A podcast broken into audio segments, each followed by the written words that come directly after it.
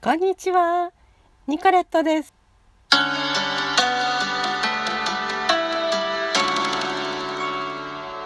久しぶりでフィンランドの楽器をね弾いてみました。全然練習してないですからね進歩してないと思うんですけれどもカンテレですね15弦のカンテレを弾いてみました。フィンランディアというフィンランドのねシベリウス作曲の曲でもう国歌みたいなものですね。これを弾いてみました、えー、ずっとハンガリーでしたので今日はフィンランドに行ってみたいと思います。えー、フィンランド人は仕事も家庭も趣味も勉強も何にでも貪欲。でも睡眠時間は平均7時間半以上。ヘルシンキはヨーロッパのシリコンバレーと呼ばれる一方で2019年にワークライフバランス世界1位。やりたいことはやる。でも、ゆとりのあるフィンランド流の働き方と生き方の秘訣っていうのは何なんでしょうね。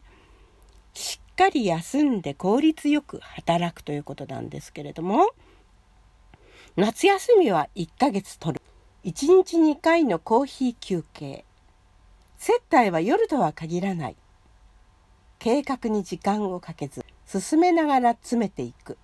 できるだけメールの CC はしない。肩書き学歴、年齢、性別にこだわらない。え、フィンランド人はなぜ午後4時に仕事が終わるのかというポプラ新書で、えー、お書きになりました堀内時子さんのご本からご紹介してみたいと思います。え、フィンランドは3年連続幸福度世界1位、有給消化100%、在宅勤務3割。でも今はね、在宅勤務も8割とか9割じゃないですか？コロナでね。え1人当たりの GDP 日本の1.25倍。よく休み、よく学ぶ幸福な生き方のヒントということで、堀内さんは、えー、書籍を出されました。えー、この本の最後にね、えー、筆者は書いていらっしゃいます。幸せとは何か考える。ランキングで1位だからフィンランドが幸せで。日本はそうでないのか？いやそれは違う。フィンランドを幸せというキーワードで紹介すると必ずフィンランド人はそんなに夢の世界ではないしゆとりのある生活をしているわけじゃないよ。とか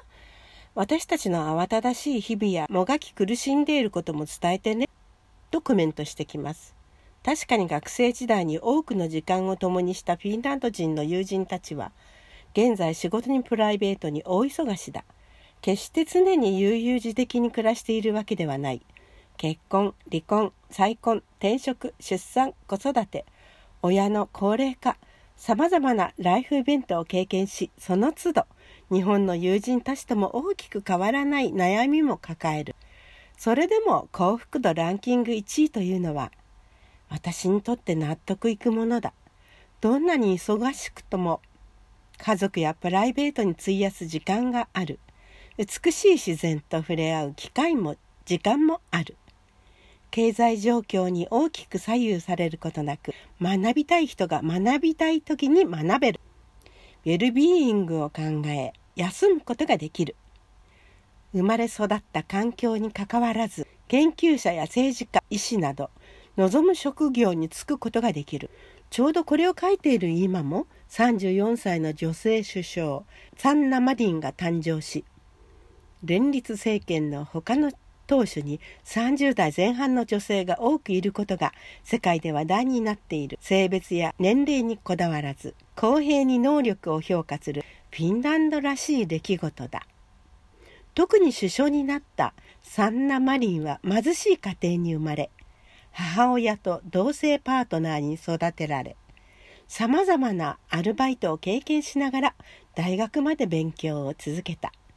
政治家としては20代で市会議員市議会議員を務め30歳で国会に当選。産休を経た後に大臣首相と着実に政治家としてキャリアを積みながらもプライベートを大切にしている。みんなが平等に教育を受けて力を発揮する機会があり、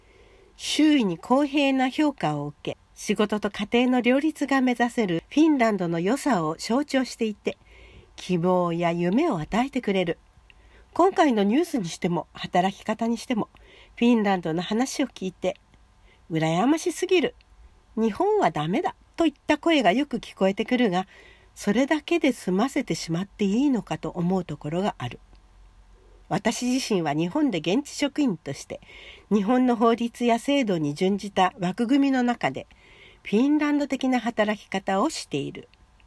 普段はそれが当たり前すぎて意識しておらずどうしても小さな不満に目がいってしまうが日本の友人たちと話していると柔軟で一人一人が大切にされる環境にいる自分は恵まれていると感じる。だからこそ次の世代のためにもっと暮らしやすく夢の持てる社会になってほしいと強く思うしそれを私たちが作っていく必要があるのではないだろうか。簡単に日本は違うからと諦めてほしくはないし今の私自身がそうであるように日本の枠組みの中でも全体の意識が変わることで実現できることはたくさんあると信じている。かつて私がフィンランドを見てこんなやり方やこんな暮らし方があるのかと視野が広がったように皆さんにとってもこの本が何かを考え生活を見直すきっかけになると願っている。この本にはこれまで私が出会ってきた何百何千ものフィンランド人から聞いた言葉や経験が詰まっている。私がフィンランドで一番何を学び何を得意分野としているのかと聞かれればその答えは人なのかもしれない。共に暮らしたルームメイトや毎日のようにコーヒーを飲みながら語り合った近所の友人たちは今でも頻繁に連絡を取るかけがえのない友だ。大学の紹介で知り合った家族は私の第二の家族としていつも心の中にあり親戚の行事にも声をかけてくれる。私をもう一人の娘だと言い気にかけてくれている友人のご両親今でも励まし続けてくれている教授や大学職員。姉妹のように可愛がってくれている元同僚や友人の子供たち。趣味を通じて知り合った年齢も住んでいるところも様々な友人たち。多くの人の暮らしや生き方を見てたくさんの刺激と学びを得てきたしそれは今後も続いていくだろう。2019年12月にお書きになってらっしゃいますね。それで全てはご紹介できないのであの今こんな時期ですからこれはどうかしらと思ってご紹介するんですけれども接待は夜とは限らない。